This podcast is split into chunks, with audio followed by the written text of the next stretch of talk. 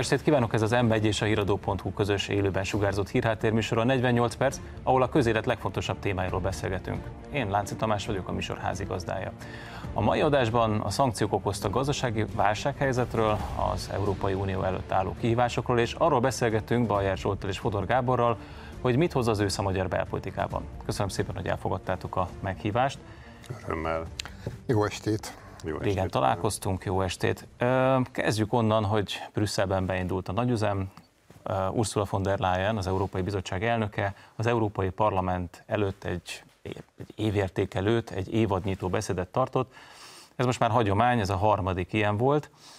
A Ursula von der Leyen talpig ukrán színekben jelent meg, és a beszéde nagy része az ukrán háborúról, illetve az európai szolidaritásról szólt. Az első kérdésem, hogy hallgattátok-e, megnéztétek-e, láttátok-e a beszédet valamilyen formában?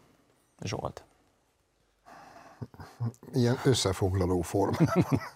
Lát, tényleg, amit a híradókból leadtak, nem néztem élőbe, úgyhogy nem vagyok túl informatív ebben a kérdésben. Hát én is az összefoglalókat néztem ezzel kapcsolatban, természetesen.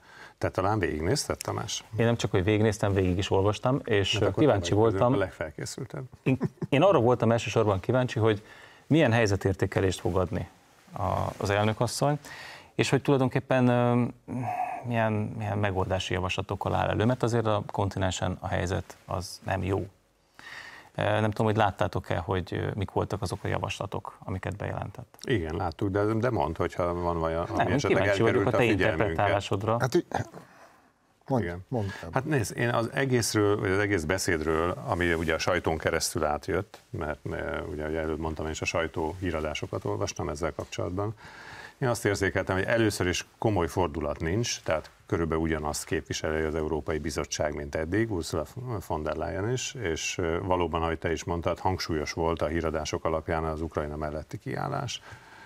Az embernek az az érzése, hogy, hogy valahogy nem is nekem, hogy ugye egy, kritikus megjegyzést is mondjak, az az érzésem, hogy mintha nem lenne teljesen tisztában az Európai Bizottság azzal, hogy mekkora a baj. Valahogy én úgy érzem, mekkora a baj energia területen például, az energiakérdésben, milyen óriási veszélyek leselkednek az Európai Unióra, milyen komolyan fennáll a veszélye annak, hogy a gazdaságok recesszióba ö, süllyedhetnek, milyen komoly a veszélye annak, hogy az európai polgárok elege lesz abból, amit, amit látnak maguk körül. Miközben én azt gondolom a másik oldalról, hogy nagyon helyes mindig hangsúlyozni azt, hogy bizony Oroszországnak az agressziójáról van szó, és Oroszország indította el ezt a folyamatot, amiben benne vagyunk, nyakig jelen pillanatban egy óriási nagy pácban. Szerintem nagyjából egyetértünk, tehát a szolidaritás ez egy szép dolog, de hát a politikát azt eredményre játszák. Tehát itt eredménykényszer van. Tehát a végén, a nap végén föl kell mutatni, hogy előrébb jutottunk, vagy sem. És én úgy látom, és egyetértek veled, hogy mintha az Európai Bizottság általában Brüsszel nem, sőt, az európai hatalmi centrumok nem lennének teljesen tisztában azzal, hogy milyen veszély leselkedik ránk. Itt utaltál arra, hogy gazdasági recesszió, de itt azért ennél szerintem többről van szó. Tehát itt az európai ipar, az európai gazdaság megsemmisülése a tét. Tehát uh, itt az egyik német tisztviselő utalt arra, miniszter utalt arra, hogy hát nem lesz itt válság, csak időben be kell zárni a gyáraknak, hát akkor nem fognak tönkre menni. Tehát most a bor, az idézet bornírtságán túl, hát mégiscsak arról van szó, hogyha ezek, a, ezek az ipari komplexumok leállnak, mondjuk egy fél évre, mert egész egyszerűen nincs energia, vagy nincs megfizethető energia, azok már nem fognak újraindulni. Tehát ebben a globalizált gazdaságban nincs fél év, amíg az ember lógatja a lábát. Nem tudom, Zsolt, ezzel egyetértesz Hát tökéletesen is. Számtalanszor beszéltünk már, vagy beszéltetek itt is, nálunk is a tévében, nyilván, hogy ez állandó téma. Ha német gazdaság letérdel, akkor Európa is letérdel, és akkor mi is letérdelünk. Bocsánat, Vagy... de a Fradi nem térdelt le, lefújták a meccset, és egy Nyertünk egy nulla? Így, igen. Helyes, tökéletes. Szavazat, ne feled, folytasd kérlek. Szóval igen, ez egy láncolat. Európa gazdasági motorja Németország. Ahogy te is utaltál rá, a Német Gyáriparosok Szövetségének a vezetője számtalan gazdasági szakember, gyáros, gyártulajdonos figyelmeztette már a kormányát, hogy ha ez így megy tovább, akkor be fog, le fog állni a vegyipar, mint az egyik legenergiaigényesebb. Ha leáll a vegyipar, akkor egyebek mellett nincs műtrágya, leállnak majd az autógyárak, és mi marad? Apropó autógyár, egy mai hír. Éveken keresztül készítették elő, hogy Berlin mellett fölépüljön az első európai Tesla gyár. Ma bejelentette a Tesla, hogy eláll a szándékától, egyelőre elhalasztják ezt a beruházást. Ez azt hiszem, amiről beszélünk, annak az egyik első eleme. És csak egy mondat még Gábor mondandójához, hogy hát persze, hogy Oroszország az agresszor, és persze, hogy Ukrajnával szolidáris az ember, amennyire ez lehetséges. Na de hát tényleg csak úgy lenne ennek az egésznek értelme, hogyha azt látnánk, hogy az oroszoknak egyre rosszabb, nekünk meg egyre jobb. De pont fordítva van. Én nem állítom, hogy Oroszországban minden rendben, de hogy az orosz összeomlás, most gazdasági értelemben mondom, az fényévekre van, az viszont biztos ellentétben az európai összeomlással. most és nem. a katonai ügy az egy teljesen másik kérdés. most ehhez képest a tétel mondata az volt uh, Ursula von der Leyen beszédének, hogy a szankciókból nem engedünk. Igen, de a szankcióknál azért, ha már mondtad Tamás, meg a Zsolt is utalt rá, azért álljunk meg egy pillanatra, szerintem azt azért érdemes hát mondjam, visszanéznünk, meg felidéznünk, hogy azért mindig a világban, amikor szankciók voltak, lásd Iránnal kapcsolatban, vagy lásd a kommunista országokkal szemben annak idején a nyugat, amit a 80-as években nagyon helyesen alkalmazott, kokomlista és egyebek. Tehát a szankciók mindig hosszú távon hoznak eredményt, vagy középtávon. Mondjuk rövid távon nagyon ritkán tudnak komoly eredményt hozni, és ebbe a történetben azért még a rövid távnál vagyunk. Tehát az, hogy a szankcióknak mi lesz a hatása, szerintem ma még nem lehet felmérni. Pontosan. Főleg azért is, mert ugye a recesszióról beszéltünk, említette Tamás, hogy sokkal súlyosabb a baj, lehet, bár ne legyen neked igazad. Én a recessziót azért is mondtam, mert sokan kétségbe vonják azt is, hogy az Európai Unió recesszióba fog kerülni, már pedig szerintem ennek nagyon komoly a veszélye. Én ennek adok realitás sajnos, és lehet, hogy még súlyosabb lesz, mint ahogy te mondod, de visszakanyarodva a recesszióra, arra viszont mindenki egyetért, még az orosz prognózisok is, hogy Oroszország abban van, recesszióban, tehát az orosz gazdaság már most abban van, GDP csökkenésben, és ez még nagyobb lesz, és hogy ők hogyan fogják kibírni mindezt, ami, ami, ami jön, és ugye a mai hírekben is látjuk, hogy találkozik a kínai elnök és, és Putyin, és hogy Kína be tud-e lépni szereplőként mindenhová. Bizonyos helyekre igen, más helyekre nem. Erről azért... majd még külön beszélni fogunk, mert szerintem ez ennél egy kicsit ez érdekesebb fontos. kérdés, és igen. valóban nagyon fontos kérdés. Szóval az lényeg az, hogy csak, bocsánat, csak még egyszer leszögedett, tehát a szankcióknak ma még nem látjuk az eredményét. Az a helyzet, tehát az, hogy a szankciók az Oroszország ellen használt szankciók, azok eredményesek lesznek. De itt Európában látjuk.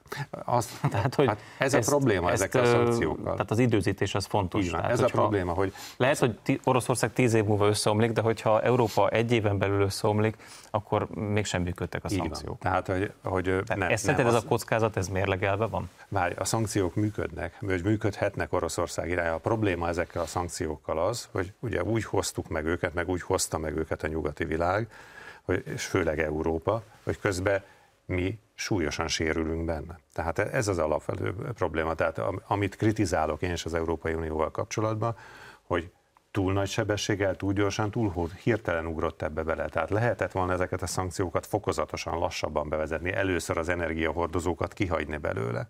Én egy ilyet tartottam volna jobbnak, de hát mindegy, most már ez így alakult, és valóban nyakig benne vagyunk a pácban az Unió részéről, miközben van, nem győzöm hangsúlyozni, hogy Oroszországgal szemben cselekedni kell, mert azt meg nem lehet szó nélkül hagyni, hogy valaki megtámad egy szuverén államot. Hát cselekedni kell, cselekedni kell. Kaptunk tippeket is von der Leyen asszonytól, hogy például ezt hogyan kell megtenni. Azt mondja, hogy ha egy olasz gyárat hozott fel példaként a beszédében, hogy ott a munkások elhatározták, hogy korábban mennek be dolgozni, mert ha előbb indítják be a gépeket, akkor még kisebb a, az az energiacsúcs, tehát nem az energiacsúcsba esik bele a gyárnak a működése, akkor még olcsóbban tud energiát vásárolni a cég az áramtősdén, és akkor ezzel, mint egy megmenekül az olasz iparnak ez a előbb idézett gyáregysége. Tehát, jó, hogy, hogy ezt nem hallottam. De ezért érdemes elol, szóval ezért érdemes végigolvasni ezeket a beszédeket, vagy meghallgatni, hogy gyöngyszemek vannak benne. Tehát csak visszautalnék arra, amit mondtál, hogy érti-e vajon az Európai Bizottság... Lenne, nem? Abszolút. Érti-e vajon az Európai Bizottság elnöke, hogy mivel állunk szemben? Tehát az olasz munkások korábban fognak kenni, ami azért tehát Olaszország az egy nagyon komoly dolog. Tehát egy olyan népről beszélünk, aminek a jó reggeltre nincs szava. Tehát, hogy ők nem szeretnek korán kelni. De nem bántásból mondom, ez egy másik kultúra, csak azért ezt látni kell, hogy ez, ez azért egy kicsit sovány lesz. De ha már itt, itt tartunk, engedjetek meg nekem egy gondolatkísérletet, mert én tartok tőle, hogy nem csak Ursula von der Leyen nem látja át pontosan a dolgokat, egyre kevésbé gondolom azt, hogy itt bárki átlátja, és mindjárt elmondom, hogy mire gondolok. Ugye most zajlik ez az ukrán ellentámadás, és csak a, amit az elmúlt egy hét, tíz napban történt, én nem vagyok egy katonai szakértő se, de én úgy látom, hogy ilyen szinten szovjet-orosz hadsereget Afganisztán óta nem aláztak még meg. És én azon gondolkodom egyre többet, hogy én nem hiszem el, hogy az oroszok ennyire ostobák. Magyarán, hogy vessem már föl kérdésként, bár ez a Tamás, Tamás dolga. Több mint fél éve megy ez a teszet a háború. Mi lett volna, hogyha ha már Putyin elhatározta ezt, amit elhatározott? Akkor nem az lett volna logikus, hogy mondjuk másfél millió emberrel bevonul Ukrajnába. Első héten Ogyesszától Hárkivig elfoglal mindent. A 6000 atomtöltetű rakétájából ezret oda telepít, majd azt mondja, hogy na, akkor tárgyaljunk. Elég túl lennénk mindenen. Kérdezem, mondom, csak kérdezem. A szimbolikus meg a valóságos határ Nyugat-Ukrajna és Kelet-Ukrajna között az a Dnieper. Az orosz érdekszféra kvázi addig terjesztődne. A Dnyeperen keresztül özönlik a keleti frontra az összes nyugati Már a hidakon hadi... keresztül. A híd, az összes nyugati haditechnika. 24 híd van a Dnyeperen. Szerinted hányat bombázott le az orosz hadsereg? Egyet se. Most meg tudja nekem valaki magyarázni, ez mind véletlen, hogy ott tényleg csak kretének vannak az katonai vezetésben? Úgy, úgy, hogy közben egyébként precíziós eszközökkel Körösmezőnél ugye egy, ha jól emlékszem, egy vasúti transformátor, transformátor állomást el tudtak találni. Tehát valószínűleg egy hidat könnyebb kilőni, és feltételezem, mint egy ezer kilométerre lévő. Nyeperhídből 24 uh-huh. áll. És tudom, hogy ez összeesküvés elmélet, de egyre gyakrabban gondolok arra, hogy mit látunk. Az amcsiknak jó ez, az oroszok, lehet, hogy recesszió, irgalmatlan pénzt keresnek az eladott gázból, meg olajból, Európa meg szétrohad. Na ez egy nagyon új megközelítés, Gábor. Igen, ez kétségtelen, hogy ez érdekes gondolatokat vet fel, amit a, Zsolt mondott erre. Én annyit hadd mondjak, hogy szerintem én azt gondolom, hogy senkinek nem jó ez a helyzet, ami van. Tehát én azt gondolom, hogy az oroszoknak nem jó, mert most valóban úgy van, hogy a Zsolt mondja, hogy a bevételeik, a Gazprom bevételei, azok radikálisan nőttek természetesen. Na de hát ezer más területen meg óriási problémáik vannak. Tehát az a technológiai lemaradás, ami Oroszországnak a sajátja volt, az még hatványozottabban jelen lesz az elkövetkezendő években. De ez nem csak egy mítosz, már csak azért kérdezem, mert Ursula von der Leyen ebben a beszédében, amit ti nem olvastatok, és nem néztetek meg, de én meg megnéztem, és elolvastam, felkészültem belőle, azt mondta, hogy hát itt a legnagyobb problémát jelenleg az jelenti a, az orosz gazdaságban, hogy mosógépekből kell a csipeket kiszerelni. Ugye ezt régóta halljuk, hogy chip hiány van, hozzáteszem egyébként az Európa és az amerikai van, kontinensen is van hiány.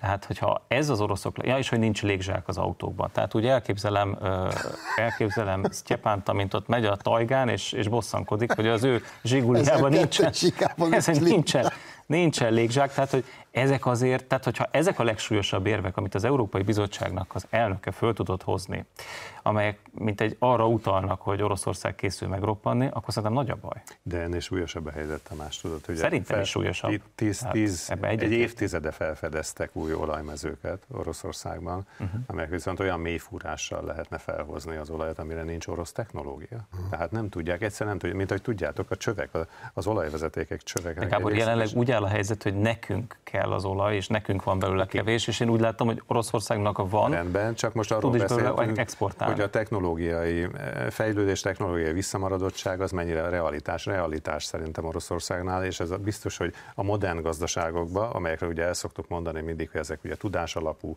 technológiára, informatikára épülő gazdaságok, óriási távolságra fog kerülni Oroszország. Tehát ez egy óriási baj. De visszakanyarodva arra, csak, amit a Zsolt mondott. Ne arra, szabadot ne feled, de ez nem egy olyan dolog, amivel a nyugati ember áltatja magát. Tehát azért a világban ma már technológiai tudás sok helyen felelhető. Erről már korábban beszéltünk, hogy amikor a 70-es, 80-as években Szovjet, a Szovjetuniót megpróbálta a nyugat elzárni bizonyos technológiai vívmányoktól, akkor ezek a technológiai vívmányok tényleg csak nyugaton voltak meg. Hát Kína még éppen Maót heverte ki Mao Zedongot. Tehát azért ma már nem ez a helyzet. Tehát a kínaiak éppen, egy, éppen azzal, azon dolgoznak, hogy embert küldjenek a holdra, tehát Jó, én de... úgy látom, hogy a technológia azért ott is eléggé jelentősen hát, haladt előre, és akkor Kelet-Ázsia többi országáról még nem is beszélt. De figyelj, tegyük mellé, ha már Olaszországot szóba hoztad, ugye a jó reggeltel, akkor tegyük mellé, hogy ha megnézzük, hogy mekkora az orosz GDP, az nagyságrendileg akkora, mint az olasz vagy mint a francia. Ez nem az kérdés. A Ez nem kérdés. Tehát nem az amerikaival, nem a kínaival, nem a többiek, nem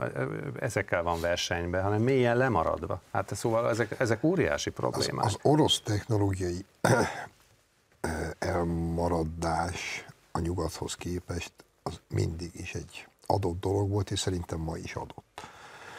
Itt megint, ma este én leszek itt az összeesküvés elméletgyártó, bár szerintem ez nem az hogy eh, ha a német technológia és ipari tudás és termelési kultúra békében és nyugodtan tudna találkozni a gyakorlatilag kifogyhatatlan orosz nyersanyagbázissal, na az lenne egy win-win szituáció.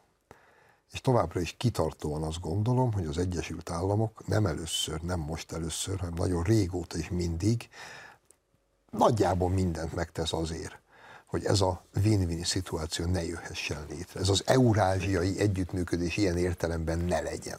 Én látok egy ilyet. Akkor hadd mondjak valamit az összeesküvés elméletedre, Zsolt. Én azt gondolom, hogy Amerika ebben nem érdekelt, Persze nyilván az Egyesült Államokban is vita folyhat erről, mert lehet, hogy vannak ennek hívei ennek a teóriának, amit mondtál. Azért nem érdekelt, mert Kína viszont olyan sebességgel jön előre, hogy még le van maradva mélyen az Egyesült Államok mögött, de a tempója az olyan, hogy Amerika és a nyugati világ ezt csak úgy tudja valamilyen módon fölvenni gazdaságilag a versenyt, ha képesek egymással kooperálni. Az Egyesült Államok nem érdekelt abban, hogy Európát gyengítse. Most aláírom, sőt egyetértek veled, viszont akkor itt jön, amit a Tamás már belengetett. Ma hogy itt beszélgetünk, Üzbegisztánban. Igen, ott találkoztam. Kína, mégiscsak az oroszokkal, meg India, hogy lefordítsam, ma a világ népességének fele 4 milliárd embert képviselő vezetők ültek le egy asztalhoz. Na, akkor, akkor viszont innen... előre. Vegyük előre ezt a témát, akkor átvettétek a műsorom szerkesztését, semmi probléma. Akkor Most nézzük, hogy... Nekem úgy tűnik, hogy az Egyesült Államok, ha szándéka ellenére is, de sikeresen összepréselte egymáshoz az oroszokat. Meg. Tényleg ez történik? Mert egyébként a nyugati sajtó ezt folyamatosan vitatja, cáfolja, próbálja ennek az egész orosz-kínai együttműködésnek, tandemnek a jelentőségét csökkenteni, sőt, próbálják úgy beállítani, hogy valójában itt, itt nincs is semmiféle együttműködésről szó. Szerintem ez egy hiba, mert én azt gondolom, hogy ebben a Zsoltnak, vagy talán a te szavaidból azt hiszem, hogy Tamás, hogy te is hasonlót gondolsz erről, van igazatok van, hogy ez egy hiba volt az Egyesült Államok részéről, tehát a jelenlegi amerikai vezetésnek több hibája is volt. Én mondjuk Afganisztánt nem bocsájtom meg nekik, mert szerintem annak volt köze a háborúhoz. Hogy láthat, látható volt az az összeomlás, amit ott az Egyesült Államok produkált, és nem lett volna szabad Amerikának egy ilyenbe belemenni, zárójel bezárva. Tehát azt gondolom, hogy ez egy hiba volt, mert Oroszországot bizony a nyugat mellett kellene tartani elismerve azt, hogy egy önálló entitás, de azért mégiscsak a nyugathoz kötődik eurázsiai hatalomként ezer szállal. Tehát nem lett volna szabad megengedni azt, hogy ennyire Kínához tolódjon. Na, de Kína nem fogja pótolni tökéletesen egyébként azt a nyugati technológiát, amiről most beszéltünk, meg sok minden mást. Tehát itt azért még van játéktér, azt gondolom, de ez egy hiba volt. Tehát ezt jó lenne visszacsinálni az elkövetkező a figyelmeteket egy momentumra. Ugye Szamarkandban találkoznak. Mi az, ami Szamarkandban található? Most azon túl, hogy Moszkva és Peking között nagyjából félúton van ez a város, ugye Timur Lenknek a sírja van itt is. Van egy anekdóta, amely szerint Timur Lenk sírját, ha felnyitják, akkor három napon belül óriási háború tör ki. Hát Timur Lenk ugye egy, egy véreskező hadvezér volt. És állítólag 1941. júniusában a szovjet tudósok fölnyitották a sírt. Jesszus. Ez, Most már volt összeesküvés elmélet, az már ez is. De ez tény, ez tény. Én, én asztalt fogok táncoltatni mindjárt. Csak mondom, hogy nem tudom, csak hát ez, ez a politikában azért szimbólumoknak van jelentősége. Tehát nyilván ez egy a ezben a közép-ázsiai régióban Samarkand az, az, egy, az egy nagyon fontos hely, szimbolikus hely, ez egészen egyértelmű. Tehát, hogyha jól értem, egyetértünk abban, hogy van egy orosz-kínai közeledés. Így van, és ez van nem egy jó. együttműködés, és ez szerinted nem jó. Nem. Zsolt, mit gondolsz erről? Létrejöhet egy eurázsiai Én... együttműködés? Én nem tudom ezt így eldönteni, hogy jó vagy nem jó. Mert, mert egyébként milyen alapon jelentjük ki itt mi nyugaton, mert mi is mégiscsak nyugathoz tartozunk, meg az unióhoz. Tehát, hogy milyen alapon jelentünk mi egyébként bármit is ki, még egyszer mondom, a világ népességének felét képviselő politikai vezetőkről. Azt Mondhatom. kijelenthetjük, azt kijelenthetjük, Gábor, hogy Oroszország az agresszor ebben az ügyben, Így. és valahogy rá kéne kényszeríteni. Így, Legalább és minimum valami mindkét fél számára elfogadható kompromisszumos békére. Ez nekem meggyőző. De hadd mondjak erre egy érvet, ha már ezt megkérdeztem. De ha egyszer nem tudod, akarnak itt nyugathoz tartozni, akkor nem fognak De tudod, akarni. milyen, de ez nem igaz. Nem igaz. Mert Kína kommunista ország. Ezt azért nem felejtsd, ezt, ezt húzzuk alá három piros vonallal az ember. Kommunista ország. Ott az embereket nem kérdezték meg arról, hogy mit akarnak.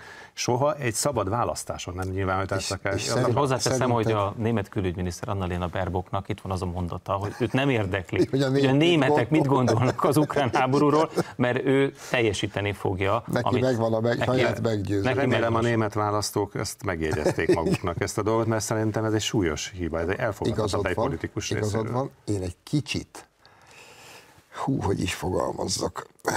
Én azt gondolom, hogy ez megint egy olyan wishful thinking a nyugat részéről, és egy párszor már bebizonyosodott, hogy ennek nem nagyon van foganatja, hogy itt ebbe a mély Ázsiába mi elmegyünk, és ottan viszünk demokráciát. Ez nem, nem azért nem jött össze senkinek pusztán, mert még egy Afganisztánba is beletört a foga, már a brit birodalomnak beletört a foga, aztán az oroszok, a szovjeteknek, aztán most az amcsiknak is. De, figyelj, de Szerintem Zsolt. Afganisztánban nem akarnak nyugati módon élni. Ez, ez bocsánat, az Afganisztán van, kérdést de... majd megvitatjuk. És tartok tőle, hogy Kínában sem akarnak de, nyugati bocsánat, csak utolsó mondatként, akkor ez egy ellenér arra, amit az, az Zsolt mondott. Ázsiában Tájvan demokrácia, Dél-Korea demokrácia, Japán demokrácia. Tehát lehet, van demokrácia, elképzelhető. Lásd, Tájvan, az pedig egy demokratikus Kína. Tehát, ha végre egyszer a kínaiak szabadon dönthetnének, lásd Hongkong esete, a folyamatos tüntetések, hogy nem szeretnének a diktatórikus Kínának a bizonyos intézkedéseit elfogadni. Tehát, ha végre egyszer az emberek szabadon akaratot nyilváníthatnának, nem ez lenne, mint a jelenlegi kínai kommunista rendszer. Innen fogjuk folytatni. Most egy rövid szünetet tartunk, de a beszélgetést majd a hírek után, ahogy mondtam, folytatjuk. Tartsanak velünk a második részben is.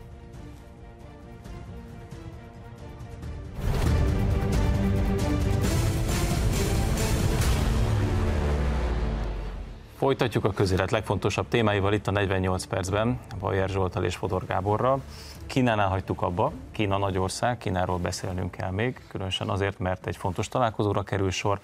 Éppen most Putyin elnök találkozik Xi Jinpinggel Samarkandban, nem tudjuk még, hogy pontosan miről fognak tárgyalni, valószínűleg nem is fogják nyilvánosságra teregetni a legintimebb részleteit ennek a megbeszélésnek, de minden esetre az látszik, hogy ez a két hatalmas ország, a világ területileg legnagyobb országa és a világ legnépesebb országa közeledik, és azért együtt egy elég meglehetősen kritikus nagy tömeget jelent. Megjelent egy nagyon érdekes cikk ma a Reutersben, Reuters felületén, nem tudjuk pontosan kiszivárogtatta ki, de a Reuters információi szerint USA már a Kína elleni szankciók kidolgozását készíti elő. Azt mondják, hogy ez persze egy kicsit bonyolultabb lesz, mint az Oroszország elleni szankciók. Kíváncsi vagyok erre. De mit gondoltak erről? Egyetlen ezt meg lehet csinálni? Tehát én azt hiszem, hogy ebben a stúdióban nincs olyan, beleértve a széket, ezt a poharat, amit ne Kínába gyártottak volna. Hogy kell elképzelni egy olyan világot, amiből szankciókkal ki van zárva Kína? Ezt el tudjuk egyáltalán És még képzelni? egy mondatom van azon kívül, aztán Gábori a szó, hogy mindent Kínába gyárt, a mindent is Kínába gyártanak, de ahogy már az első részben itt valami fél mondat erejéig ez szóba került, pár hónappal ezelőtt egy hosszú cikket olvastam erről, hogy már az elmúlt két évben a világon a legtöbb szabadalom, amit benyújtottak és elfogadtak, az mind Kínából jött. Torony magasan, tehát az innováció, a tudomány. Tegnap megjelent cikkbe, én már hallottam egy fél éve, de most meg is írták. Kína ennyire van a fúziós reaktortól. Ha ő megcsinálja egy világ első fúziós reaktorát, akkor nagyjából tesz arra, hogy az energiát honnan fogja szedni. Mert egy fúziós reaktor az 60 atomerőmű, és akkor csinál ötöt, és viszonlátásra. Tojik a gázra, meg az olajra. Idők végezetéig. Harmadrészt az amerikai állampapírok döntő többségét Kína tulajdonolja. Tehát lehet fenyegetni Kínát szankciókkal, de a Kína azt mondja az amcsiknak, hogy igen, barát, akkor most kérjük a zsét. Akkor Amerika fog lefeküdni.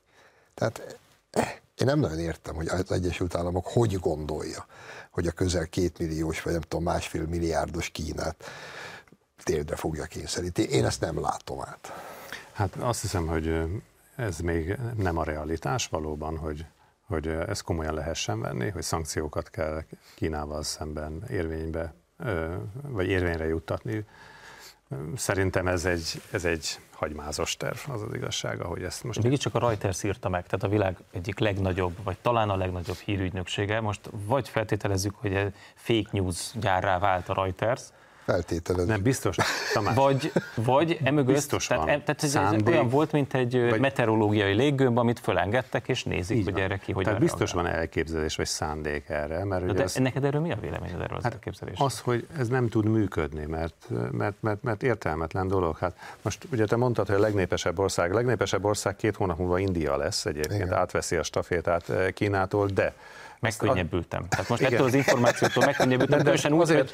hogy az a geopolitikai bravúr is sikerült, hogy még India is csatlakozik na, ehhez, a, de ezért ehhez a szövetséghez, szóba. ami gyakorlatilag eddig kizárt volt, Pontosan. mert Kína ezért... és India gyakorlatilag hát az, az kész. Ezért hoztam szóba, hogy, hogy egyszerűen vannak más felnövekvő hatalmak, tehát most Kína mellett ott van India, ott van Brazília például. Ott van Pakisztán. Így van, tehát egyszerűen vannak felnövekvő hatalmak, ezek, tehát az Oroszországgal szemben azt gondolom szinte mindenki valamilyen módon fel fellép, még a kínaiak is tartanak bizonyos távolságot egyébként. De az, hogy most Kínával szembe azért, mert az oroszoknak tól közben több gázt vásárol és több olajat vásárol, és beszállít bizonyos termékeket, amelyeket nem tud a nyugati piacról beszerezni, ezért Kínával szemben szankciókat fognak életbe léptetni, ez szerintem nagyon sokan India, Brazília és a többiek nem fogják hagyni. Tehát ezért mondtam, hogy ez valószínű, hogy hát nem egy, real, nem egy reális terv jelenleg. Az oroszokkal szembeni fellépés az realitás, hiszen egyetlen egy ország sem szeretné azt, ha egyszer csak a szomszédja rátámadna, és mindenki a csendben lenne. híre egyébként nem az Oroszországgal való együttműködés miatt tartja elképzelhetőnek ezeket a szankciókat Kínával szemben, hanem Tajvan miatt, ahol gyakorlatilag tehát most éppen csönd van, de mondjuk pár héttel ezelőtt egy nagyon komoly akár katonai konfliktus is fenyegetett. Hát én a szívem, lelkem Tajvan, én alapítója vagyok a magyar tajvani parlamenti hát csoportnak. Szívesen vállalnám ezt is, hogyha ennyire megtisztelőnek tekinted a dolgot. Szóval nem, de tényleg ugye Tajvan mégiscsak a demokratikus Kína, szóval egy nagyon klassz kis ország, de ne felejtjük el, hogy 37 ország ismerte el diplomáciailag jelen pillanatban. Szóval a világ vezető hatalmai azért diplomáciailag nem ismerték el önálló országnak Tajvant, úgyhogy ezt is azt gondolom, hogy ez is távol áll a realitástól, hogy 37 ország amelyben ott van a Vatikán, de azért java része, hogy mondjam, kisebb és fejlődő országnak tekinthető ország, amelyik elismerte, az nem valószínű, hogy harcosan a Tajvan mellett fog kiállni. Hát igen, az egy Kína elv, az gyakorlatilag a világ minden számottevő hatalma által egy elismert elv. Egyébként az a jó pofa, hogy Tajvan is az egy Kína elvet vallja, csak ők úgy gondolják, hogy ők fogják. Persze, természetesen, Igen. így van. De két Kína van, az azért szögezzük le, van egy demokratikus Kína, meg van egy kommunista hát Kína. Ez a realitás. Ez viszont. két világ, így van. Ez, nem, ez nem is kérdés. Ez a realitás, és, és ez, ezt mondanám, hogy tehát visszakanyarodva arra, amiről az előző részről beszéltünk, tehát hogy Ázsiában is lehetséges, abszolút lehetséges a demokrácia. Lehetséges, ott van Dél-Korea példája, ott van Tajvan példája, ott van Japán példája. Bár Japánban egyébként 1945 óta ugyanaz a párt kormányoz, tehát szerintem nekik egy kicsit más a felfogás. A liberális párt. Igen, a liberális párt, de tehát egy más demokrácia modellben gondolkodnak, mint mi itt Európában. De, de térjünk vissza egy picit még Kínához. Von der Leyen utalt arra, hogy Európának sokkal korábban fel kellett volna ismernie, hogy mennyire kiszolgáltatott az orosz energiahordozók irányába. Ez rendben is van. Bár szerintem, hogyha Oroszországban van olcsó energia, akkor miért ne venni onnan az ember, de ez egy másik történet. Most ez a helyzet rendkívül mértékben megdrágult. Mit tesz az Európai Unió? Elképesztő mennyiségben vásárol kínai technológiát, napelemet, akkumulátort, amivel próbálja kiváltani a szénhidrogén alapú energiahordozókat. Ez nem egy másik kiszolgáltatottság lesz? Csak most éppen Kína irányába? Az miért lesz jobb? Nem lesz jobb. Semmivel se lesz jobb. És pont. Nagy, nagyjából nem nagyon tudok mit hozzátenni. Ne, az a helyzet, hogy, hogy ez jogos, hogy Ursula von der Leyen azt mondja, hogy hamarabb kellett volna az Uniónak is ébredni a tekintetben, hogy Oroszországnak kiszolgáltatott az energiahordozók ügyébe. Ez oké, okay. itt ugye a probléma az, hogy Oroszország egy olyan, olyan hatalom, ahol ahol egyszerűen, tehát ott is a demokratikus viszonyok erősen megkérdőjelezhetőek, hiszen Putyinék tudjuk a választási csalástól nem jöttek vissza, hullanak. Most épp az oligarchák hullanak, korábban az újságírók hullottak, tehát ezzel probléma van velük. Tehát azt sem mondhatjuk, hogy ott a népakarat tisztán megnyilvánul a politikai vezetésben Oroszországban, tehát enyhén szóval távol állunk ettől. Tehát azért, amíg Oroszország ilyen, addig, addig kétségtelen veszedelmes partner tud lenni, mert politikai szempontok felülírható. Itt van még egy veszedelmes partner, ez tegnap világosan kiderült az Európai Parlament vitáján, hát ez Magyarország. Ugye kiderült, hogy Magyarország már megszűnt a demokrácia, próbálom idézni azt a terminus technicust, amelyet megalkottak. Választási auto autokrácia hibrid rezsimmel elnézést nem tudtam elsőre kimondani, tehát ez Magyarország jelenleg az Európai Parlament szerint. De tegnap volt egy nagy vita, ott Magyarországról elhangzott rengeteg minden, tehát sérülnek a nők jogai Magyarországon, antiszemitizmus nálunk, van. Nálunk rettegnek a zsidók, e, és így tovább. Gyülekezési szabadság. És így tovább, és így tovább. Nem tudom, Nincs vallásszabadság nálunk. Azt sem. Követtétek a vitát? Igen, én hát nem teljes egészében, de követtem a vitát természetesen. Mondjuk nem könnyű sokszor azért követni egy ilyen Európa parlamenti vitát, mert azért az Európa Parlament azért más. Szóval más, mint a tanács, más, mint a bizottság, tudjuk. Más színvonalú megszólalások és más mélységű megszólalások hangoznak el.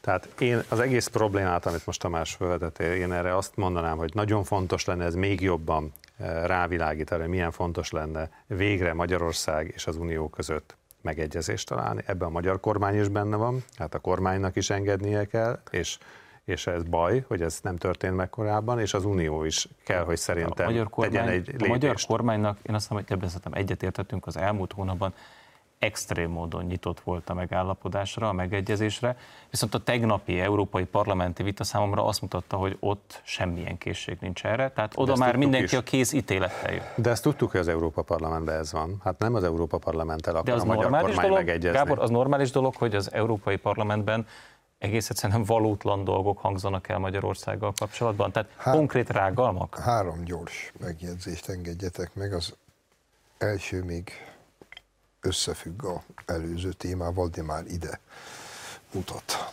Szóval igen, egyoldalú függés, és most baj van, és nem veszünk több orosz energiát, és mindent értek. És akkor a fényességes Európai Unió vezetői egymásnak adják a kilincset olyan hibátlan demokráciákban, mint Azerbajdzsán, Katar és Szaudarábia, és kuncsorognak és egy Irán. kis, és Irán kuncsorognak egy kis energiáért. és miközben ezeket az országokat járják, eközben összeröffennek, és elmondják, hogy nálunk gyakorlatilag egy ilyen, hát ha végigolvasod, hogy mi minden nincs nálunk, hát hozzánk képes Stálin Szovjetuniója, vagy Rákosi Magyarországa egy kis kócos liberális kupleráj volt. Hát, de egy Körülbelül tegnap erről, erről hoztak egy határozatot. És, ha, harmadik megjegyzésem, tehát, hogy elképesztő farizeusság, elképesztő képmutatás, hazudozás, és akkor olyan ideges lettem, hogy a harmadikat el is felejtettem. Ja, nem, csak úgy akartam mondani, hogy a vallás meg a szólás szabadságra, hogy Írországban nincs egy hónapja. Letöltendő börtönbüntetésre ígértek jogerő, ítéltek jogerősen egy középiskolai tanárt, mert nem volt hajlandó az angol nyelvben nem létező, de most kitalált valamilyen névmással illetni a nem tudom milyen gender, magát gender, a bóbánatos bánat tudja, minek képzelő diákját. Börtönbe vitték. Angliában meg kirúgták az állásából ott az amúgy fekete hölgyet, aki valami keresztény szövetségnek a vezetője, és azt találta mondani, hogy a házasság egy férfi meg egy nő köttetik. Másnap nem volt munkája és meghurcolták. Ez zajlik ma nyugaton. És aztán ide röfögnek, böfögnek, hogy itt nincs vallás meg szólásszabadság. Kihullik a hajam. No, szóval az a helyzet, hogy szerintem a nagy bajban van Magyarország az Európai Uniós pénzek nélkül.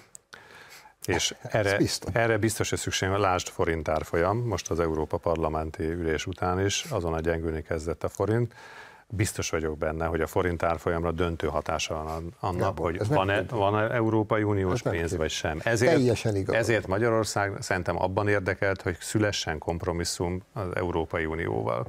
Tehát nekünk, a magyar kormánynak mindent meg kell tennie. Gábor, Tehát nem a, itt most... Nincs közöttünk vita. Na, Te hát tök igazad van, mindent meg kell tenni. Szerényen hagy kérdezzem meg. De tényleg azt gondolod, hogy egy büdös petákot fogunk kapni, akkor is, ha hanyat fekszünk. Lengyelország hanyat feküdt. Mindent teljesített. Kezet fogtak, és megállapodtak az Európai Bizottsággal. Egy hónap múlva belemondták a szemükbe, hogy egy petákot nem fogtok kapni. Minek itt megegyezni ezekkel? Mit lehet elhinni?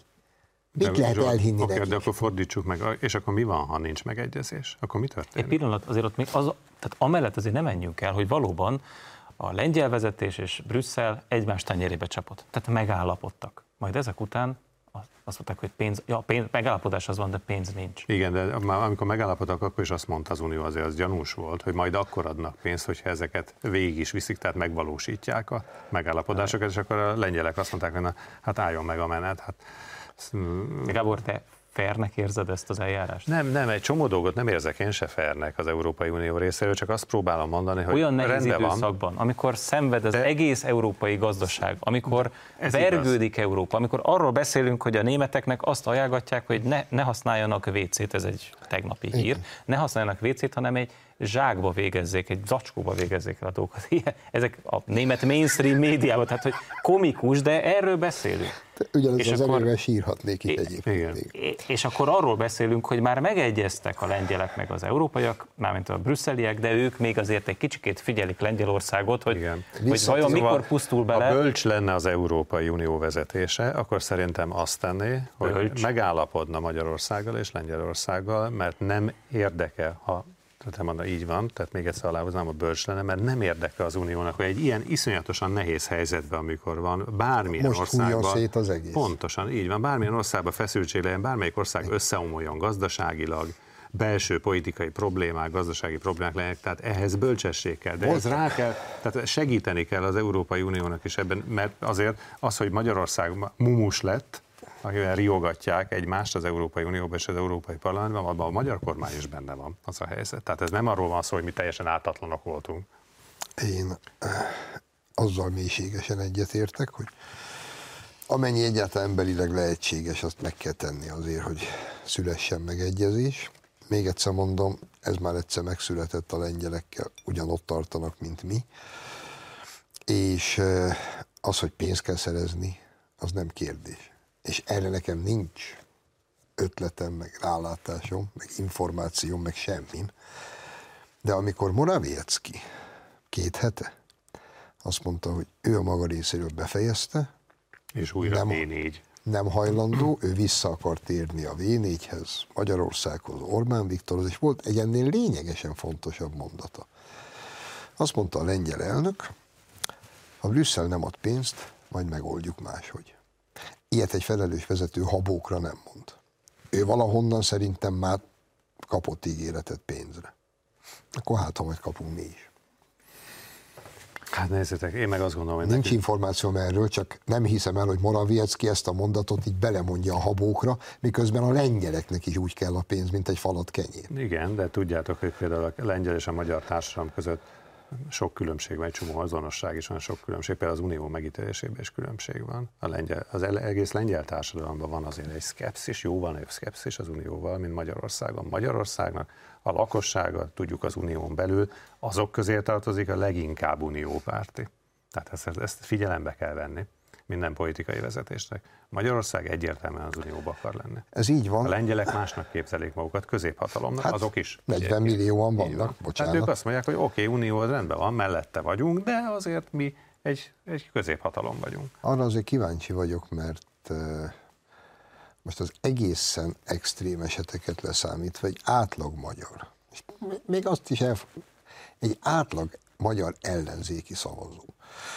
Szerintem belőlük tízből nyolc nem hiszi el, hogy Magyarországon nincs vallásszabadság, meg nincs semmilyen szabadság, és hogy ez egy ótvaros, büdös diktatúra. Azt viszont látja, hogy az Európa, Európai Unió fölvette az Isten pénzét hitelbe egyetemlegesen, mint Európai Unió, hogy ebből kiossza a Covid utáni újrakezdési pénzeket, azt a lengyelek meg mi nem kapunk, de majd amikor vissza kell fizetni, akkor természetesen majd ránk is barátsággal fognak számítani.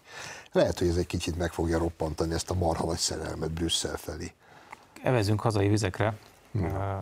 Hétvégén volt egy Budapest legkisebb kerületében egy egy időközi önkormányzati választás. A Gelencsér Ferencnek, a Momentum új elnökének az önkormány, tehát megörült önkormányzati képviselői helyére választottak új képviselőt az első kerületben, amit a Fidesz megnyert, tulajdonképpen fölényesen. Tehát elhozta a baloldaltól ezt a korábban baloldali választókerületet apróságnak tűnik, de számomra mégis érdekes, hiszen azért tankönyvszerűen a kormánypártok a ciklus közepe felé általában gyengülni szoktak, gazdasági nehézségek vannak. Főleg egy ilyen helyzet. Így van. És ennek ellenére azt látjuk, hogy nem csak itt, de más önkormányzati választásokon is rendre a jobb oldal jelöltje fut be. Mi ennek az oka szerintetek? Egy mondatom van erre, sose gondoltam volna, hogy valaha tökéletes egyetértéssel fogom idézni Lakner Zoltánt. Lakner Zoltán ma következőt írta. Az időközi választásokból 8-ból 7-et Budapesten a Fidesz nyert meg. Ha a jelenlegi gazdasági helyzetben és jelenlegi állapotokban az ellenzék képtelen nyerni, akkor mégis mikor fog? Nincs több kérdésem. Ennyit tudok hozzátenni. Szóval mit ront el az ellenzék szerintem, Kábor? Hát azt rontja el szerintem, és egyáltalán nem lepődtem meg, hogy a Budavárnál ugye erről van szó, amit mondtál, Fidesz győzelem született, mert amit ugye a budavári polgármester csinál hosszú ideje, azért az hajmeresztő, tényleg azért ennyit azért szögezzünk le, tehát sikerült mindent megtenni azért, hogy magára fordítsa az ottaniakat. No, szóval, hogy mit ront el? Hát azt szerintem, hogy azt nem veszi észre az ellenzék, és az óriási hiba, hogy a, tehát a, a választóknak, az ellenzéki érzelmű választóknak is a konkrét ellenzéki vezetőkből és pártokból végtelen elegük van. Tehát nem hisznek abban, hogy ebből változás lesz. Hát szeretnének változást, mert persze az ellenzéki beállítottságú választópolgár az azt szeretné, hogy legyen már vége a Fidesz kormányzásnak, és jöjjön végre valami ellenzéki kormány, amit tud támogatni. De nem azt akarja, hogy a jelenlegiek jöjjenek, és emiatt rendkívül módon csalódott. A választása nem megy el. Az a helyzet. Bár a budavári példa azt mutatja, hogy viszonylag magas volt a részvételi arány, de én azt látom, hogy teljes passzivitás van mindenhol, szerte az országban, ellenzéki oldalon, kivéve a DK. A DK egyáltalán nem passzív, sőt szépen lassan le is darálták a Momentumot Újpesten, ha jól látom, ott gyakorlatilag átvették Ez a hatalmat. Na de hát a DK az csak egy kis elem, hát azért ne felejtjük, a kutatásokban 6%-on áll, vagy mennyi éppen jelen pillanatban. Törték mint... között is lehet valaki óriás. Nem akarom lebecsülni a DK-t, mert a DK az egy szervezetterű és a legbefolyásosabb ellenzéki párt, az legalább olyan pártszerűnek néz Egyetért ki. ez Gyurcsány Ferenc, mert pont ezt deklarálta. De van még itt egy dolog, amiről mindenképpen szeretnék beszélni, a héten elhunyt Wittner Mária. Milyen emléket őriztek vele kapcsolatban? Én annyiszor beszéltem Wittner Máriával, ez mondjuk egy évben egyszer vagy kétszer történt meg.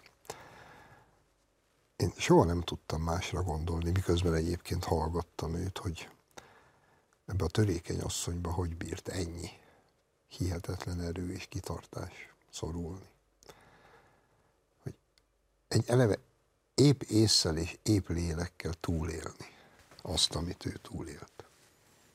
Halálra ítélt cséget, siralomházban a létet, utána a szabadulást és azokat az évtizedeket, amiket neki, szerintem ilyen se tudjuk képzelni, hogy neki mind kellett keresztül mennie, már, már úgymond szabad emberként is.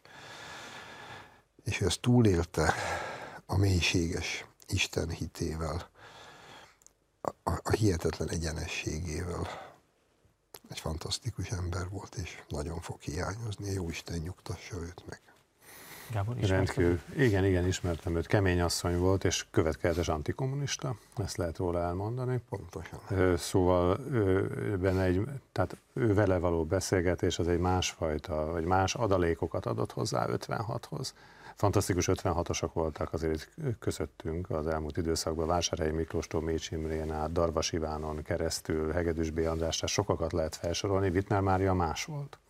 Tehát Wittner Mária következetes, meg nem alkuló, keményen antikommunista 56-os volt, és 56-nak ez is része az a helyzet. Meg hát ő volt az a, mert akiket felsoroltál, ugye ők mind az értelmiség. Az a, nagy részük a kommunistából lett ellenzéke a rendszernek, aki igen. az értelmiségi közepből is jelző, és ő kis gazda igen, volt. Igen, tehát ő nem. De Wittner Mária volt az a, az a, az a melós. Tényleg, az az utca embere, aki ráadásul nő létére odaállt, fegyvert fogott, és végigcsinálta mindazt, amit végigcsinált.